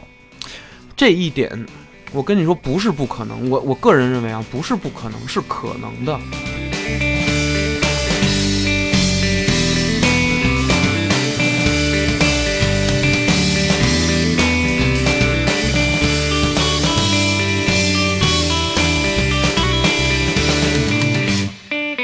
最神奇的是，有一部其实有一个大家不太看好的一个游戏，《真三国无双》系列里面，就是他讲历史是这么讲的，就是啊，你玩蜀国的故事，他是三国嘛，魏蜀吴嘛，你玩蜀国的故事的时候呢，他就夸蜀国多好；你玩魏国的故事的时候，他就夸魏国多好；你玩吴国的故事的时候，他就夸吴国多好。蜀国的好是在于他仁义啊，兄弟；然后魏国的好呢，是说他讲究这个霸道、果断、理性、扩张，是吧？这种感觉。然后呢，嗯，那个夸吴国的时候呢，他就夸吴国人讲这个亲情啊，全是孙家的孙家军。日本光荣公司《真三国无双》系列的这个叙事。我特别觉得有意思，就是你在玩哪一个势力用哪一个人物的时候，你竟然都会觉得那个人物是在发光的。它里面是敌对势力和主角主主角相互打，它等于是，我觉得《真三国无双》才是一个多主角游戏。我觉得它的内核是格斗游戏。大家如果玩过格斗游戏，一款格斗游戏，比如街霸，比如拳皇，它里面有。假如说你一款格斗游戏有十五个人可以选，你会发现这十五个人个人每一个人都是敌对的，但是每一个人之间都有魅力。那么对于你选这个 character 选这个角色的时候，当你喜欢上某一个角色，比如说张三喜欢龙，李四喜欢肯，王五喜欢叉儿王，赵六喜欢那个电警，那么咱们都他妈说的是比较老的，不是官方的名啊，这是民间的名，管街霸里面人物叫这些名。是吧？他们有真正的官方的名字，咱们就是说这意思。那么你喜欢的每一个人，就相当于你现在所处的每一种观念。这些观念在这些个人的心中，它是同样大的。他嗯，没有一个人觉得龙就比不是，就是说，在这个观念的平行的状态下。龙、叉王、电警还是春丽，他们之间都是平等的，他们之间各有各的魅力，他们之间各有各的玩法，各有各的技巧，各有各的连续技。哎，那你说这个东西，如果咱们的社会真的是这样的话，其实能解，能消解很多现代人的这种焦虑和疑虑，让不想竞争的人少一点竞争，让能竞争的人他妈的打出狗脑子来，这才对。但是你被迫着让不想竞争的人也打出狗脑子来，那就真打出狗脑子来了，那就遍地都是怨声载道，遍地都是戾气啊！同志们，戾气怎么何以产生啊？对吧？戾气何以产生？所以说这个东西，但是呢，如果一旦进入这种状态下的话，那么其实等于要开设不同的赛道，等于咱们这个世界其实要发生。非常大的变化了，而且这个我我所提出的这个东西，已经不是现有的这这些你能实践的这些十九世纪的重要的哲学思想能涵盖的这种主义了。我觉得老一辈的这些哲学家的有一些东西，他实践了很多政体，他实践出来了，一步一步做大了这些上层建筑。但问题是，这些建筑现在大家用着用着不行，它老化了，它有一些东西它它它它跟不上趟了。谁能慢慢去改变它？一栋楼被建起来了之后，过了一段时间，发现它是不好用的楼，大家想拆掉它，其实要费到费很大的劲才能拆它，要做很大的思想斗争，要做很多的工作，你才能把它炸毁，是吧？有好多问题，有好多问题。所以说，这个里面是吧，有很多东西值得大家去思考。女人要不要去主动？说实话，男人遇到女人去主动，确实会有一种担心，就是这个女人她图我什么？但更多的，说实话，但更多的是，嗯，一个男人会被这样的举动迷惑到难以自拔的自信的状态里，嗯，同样并同时提防着这个女人，这个就是女性主动告白、女性主动接近、女性主动屡次的追求男性时候男性的一种心理。那么反过来说，一个女人如果被围着被二十多个男人、四十多个男人、一万多个男人围着发短信、发微信的话，那他们怎么来选择？那他们的心里会不会被捧得特别的高傲？然后又和他们在婚姻里面实际所受到的待遇，比如说男主外女主内、负责家务、双职工、双职工的情况下，我还得负责家务的这种状况压垮呢？对吧？你明明在婚前的时候。在全盛期，你把女人捧得太高，就跟艺人似的，火的时候太火，不火的时候无人问津，这他妈的还骂你。这个女，难道这个对于一个女性在整个社会里面的心理发展是好的吗？你在年轻的时候都是千金小姐，榜掌上明明珠，家里养出来女孩都觉得她日后是明日之星，日后是这种是吧？但是结果一进入婚变哇，普通到不行，普通到自己都接受不了，厌倦、不甘、不喜欢，对吧？甚至有些时候，尤其在咱们现在呃享乐主义的出现，也是有。还有一个朋友，也是结了婚了，但是呃，大家也是各干各的事儿，各干各的事儿。婚姻这个事儿已经，为什么叫各干各的哈？就是我要既符合老一辈人的期待，就是你得结婚。其实他们期待什么？他们期待的是生育，他不是结婚都在于次要。现在甚至有很多中，就是这个五零后、六零后和三零后啊，就这批父母啊，恨不得都想说：你结一婚把孩子留下呀，那个你们俩赶快离婚得了。我每一个家长，每一个人，好像似乎更愿意跟自己的儿女去过，而不愿意自己把自己的家分出去一个小家，让新婚的这个过。有甚至有人是有这么样的论调的家长，真的真的。很奇怪，真的很奇怪吧？但是其实一点都不奇怪。为什么有资产了，同志们？我结一婚，我就相当于我，如果每一个人都是个体自私的话啊，个体自私，就是说父母他不是为了你活，父母也为了我挣下来资产，我让你结婚了，但是你给我生一孩子得了。但这件事儿反倒是物化了，又把女性的这个子宫、男性的精子当成了受精卵，又当成了这么一个小工具。就是出产工具，它还是功利主义教给你的，还是工业化教给你的，工厂化教给你的这种思维模式。所以就是，哎呀，现在逃不开了，现在所有人都逃不开了。你越是清醒，你越觉得可笑和荒谬，但是你无力阻止这一切继续恶化、继续发展，直到这个病，直到这种情形到达了一个把大家都觉得恶心的时候，才它才会掀起时代的革命。它才会掀起大家对下一种、后一种社会风尚、社会制度、社会观念的一种全新的认知，真的。所以说，对于女性的看低、看扁，很可能是一种咱们所谓的负面看低。但问题是，咱们对男性的看高，其实是对男性的高估。对女女性受到的大多是凌辱式的压迫，而男性受到更多的东西是捧杀式的这种高压。你明明不行，非把你说行，你干不了那事儿，最后是一滩烂泥，最后弄的是一团糟。这是男性的处境，有某些男性的处境，因为他们都要跟马云比。好，女性的处境是。我能行，我比你还行，但是我非要把你说的，你就是一团烂泥，你是你不行，你没男人你都活不了，你在这社会，你要饭去吧，非要把女性塑造成这种感觉才好，啊，这女的才跟我。事实也确实证明，受到教育了，然后家庭殷实了，很多女性渐渐渐渐，我干嘛受那分娩之苦啊？我自己出去玩会儿不好吗？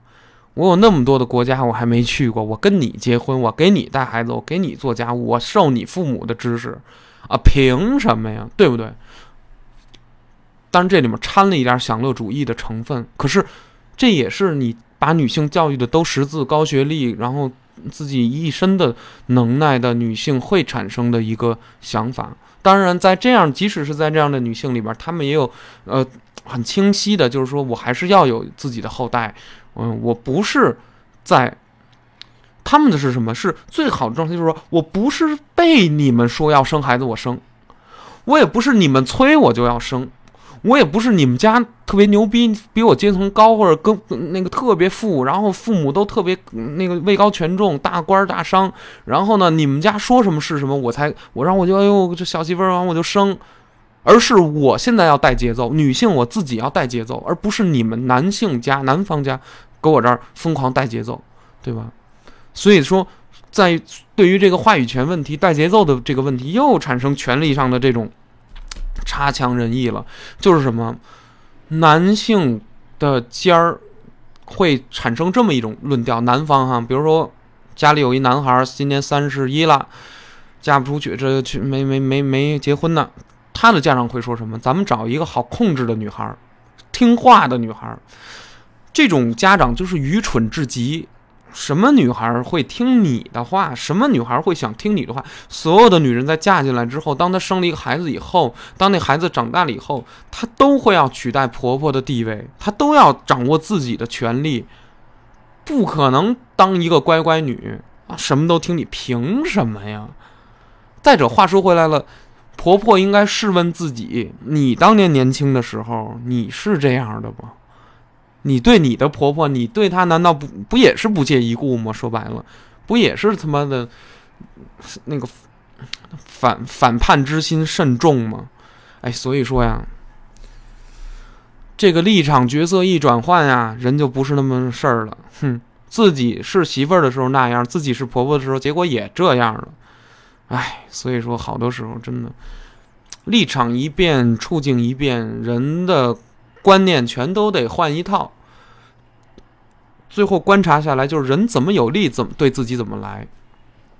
但是，咱们话说回来，在以矜持为基调的这种社会里面，那么矜持本身是不是一种战术呢？就是在婚恋里头，对吧？因为女性有时候，OK，你不追我，如果说我们男人都把女性的主动当成掉价，当成他们主动贴的情况下。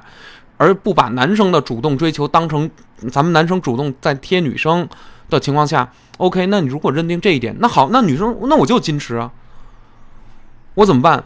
我就要学学习这种，是吧？那个京都旁边某些小县城，日本京都某些地儿，包括名古屋哪儿什么那些红红灯区一样，我把自己先化妆，我弄得好好的，我琴棋书画我都会，然后那个。我等着你来问我，你你你想不想把我弄走？你今天晚上想不想跟我过？你你想不想永远都都跟我过？你想不想跟我建立公司、建立家庭，对吧？女性现在这么那好，咱们进入这个逻辑的话，女性在职场里，咱们看到女性什么样？化妆打扮，哎呦，尤其现在一开春是大家都发了情了似的。这个软件园里面永远充斥的呀，都是二十二岁到三十二岁、三十三岁、三十五岁的女性、男性都算上，基本没有什么。你说很少见着四十五岁开外的人，少软件园很少这样的人，都是年轻人啊！一到这个五月份了，发情，哎呦我的天哪！天儿一暖和了，开始穿呀，把新大衣全拿出来了，丝袜、新大衣，各种好的穿着，怎么性感怎么来，发型全都弄。女性展现自己的魅力。希望男人来问津，女性大抵不会被向自己表白的男性搞得极其的痛苦。当然了，如果他压根看不上你，就觉得你长太恶心了，或者怎么着，很有可能人很腻味。但是如果你其实你已经能感受出一点，就是说你们俩暗含着是差不多的，有一定的就是能能在一个棋局里面对弈的人。你也就是咱们作为男性也别太自不量力哈，你就是也得掂量掂量，物化物化，掂量掂量就是物化物化啊，就是你也得知道自己什么资本，人家什么资本。OK，你去了，你去表白，但是女性来说，其实一般来说，作为男性吧，我去，我我我感觉哈，一般还是偏高兴的，对吧？谁被搭讪一下，哪怕都哪怕你你突然跟一个女人去问个路，你不是说你表达我爱你，我喜欢你，我他妈觉得你好看，你就是说，哎。那个快手的那个大楼怎么走啊？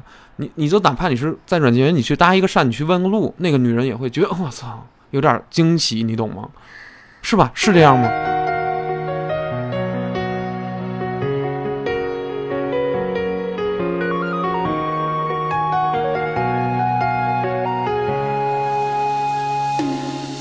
那么惊喜。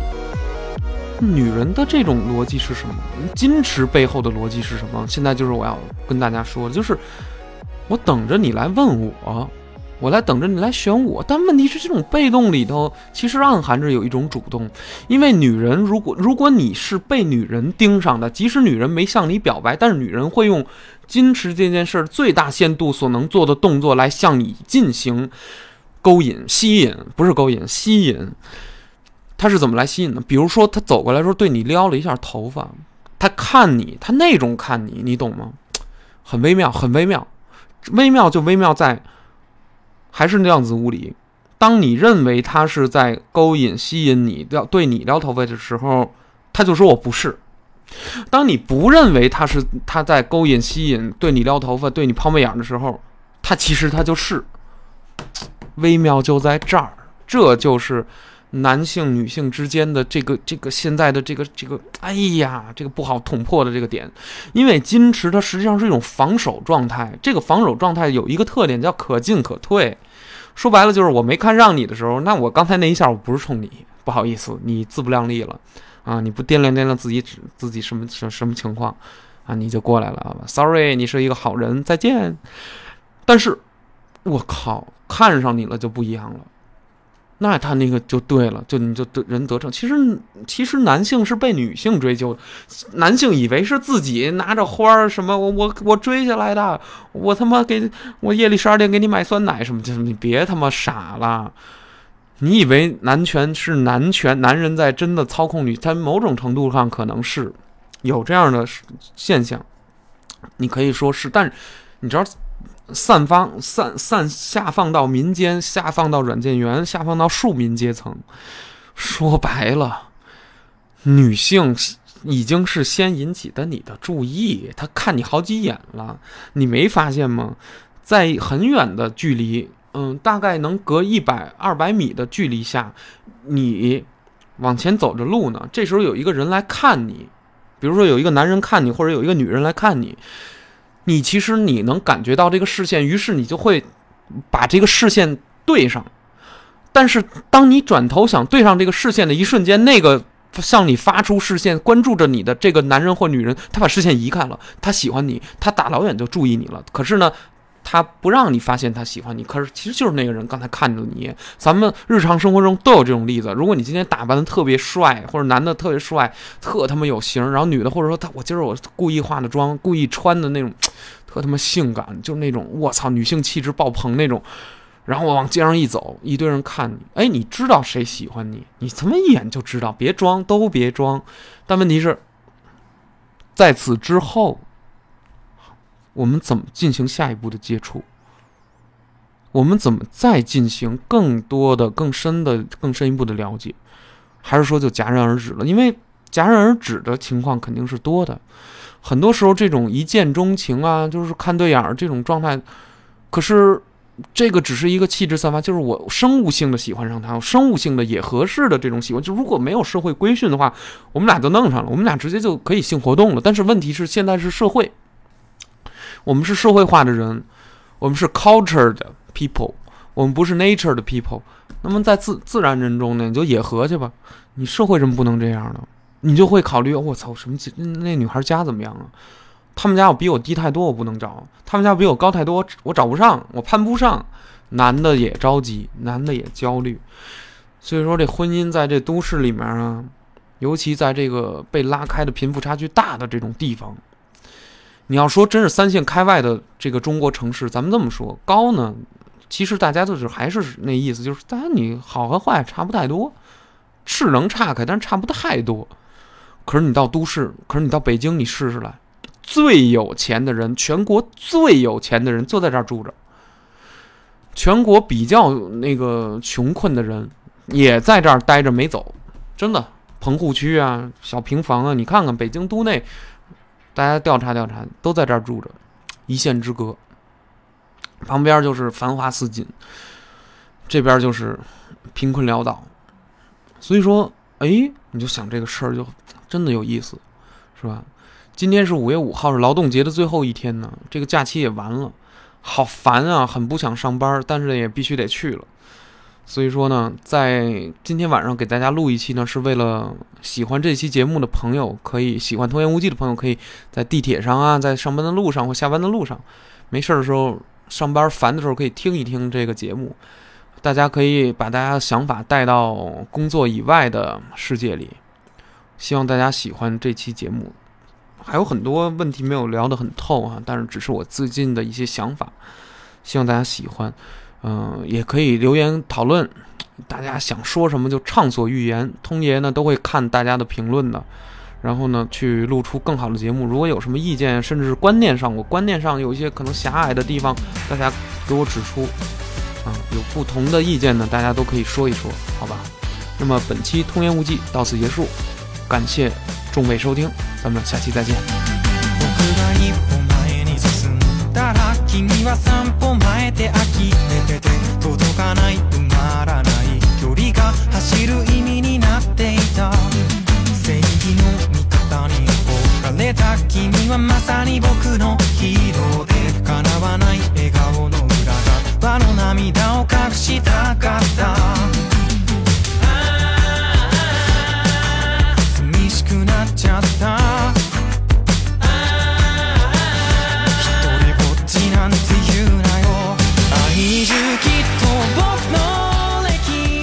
在这个节目的最后，我还想说，就如果你知道吗？你不想结婚，不想有婚姻，不想和别人产生太多的交集的时候，不如就保持自己去行动，真的，保持自己的独立的行动也没有任何问题。即使在这个社会里面，我觉得没有任何问题，而且它是一种未来的趋势。大家不要觉得这个东西是可以被耻笑的。你去吃火锅的时候，然后你去嘲笑，哎，旁边这人怎么一个人吃，什么之类的；去看电影，旁边这人怎么一个人看；看话剧，旁边这人怎么一个人看。每一个人都有独自活动的这种权利和不被嘲笑的权利，而且你也不能保证你自己永远都是跟你自己的伴侣去行动的。而且人的伴侣真的只有一个吗？他真的自然吗？其实这个里面有很多的问题都值得思考。当然，有这个世界上有很多人懒得思考或者不想思考这个部分的问题，但是没有问任何问题。那么，就请尊重他人的生活方式和生活方法，好吧？咱们下期再见。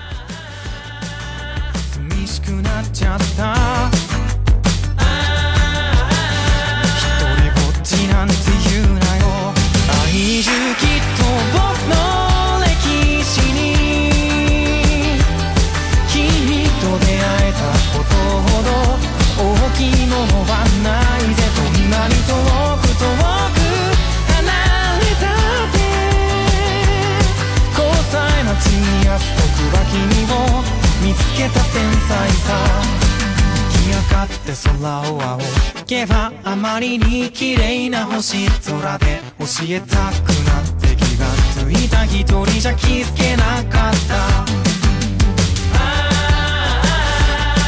悩みで歩みが止まる時に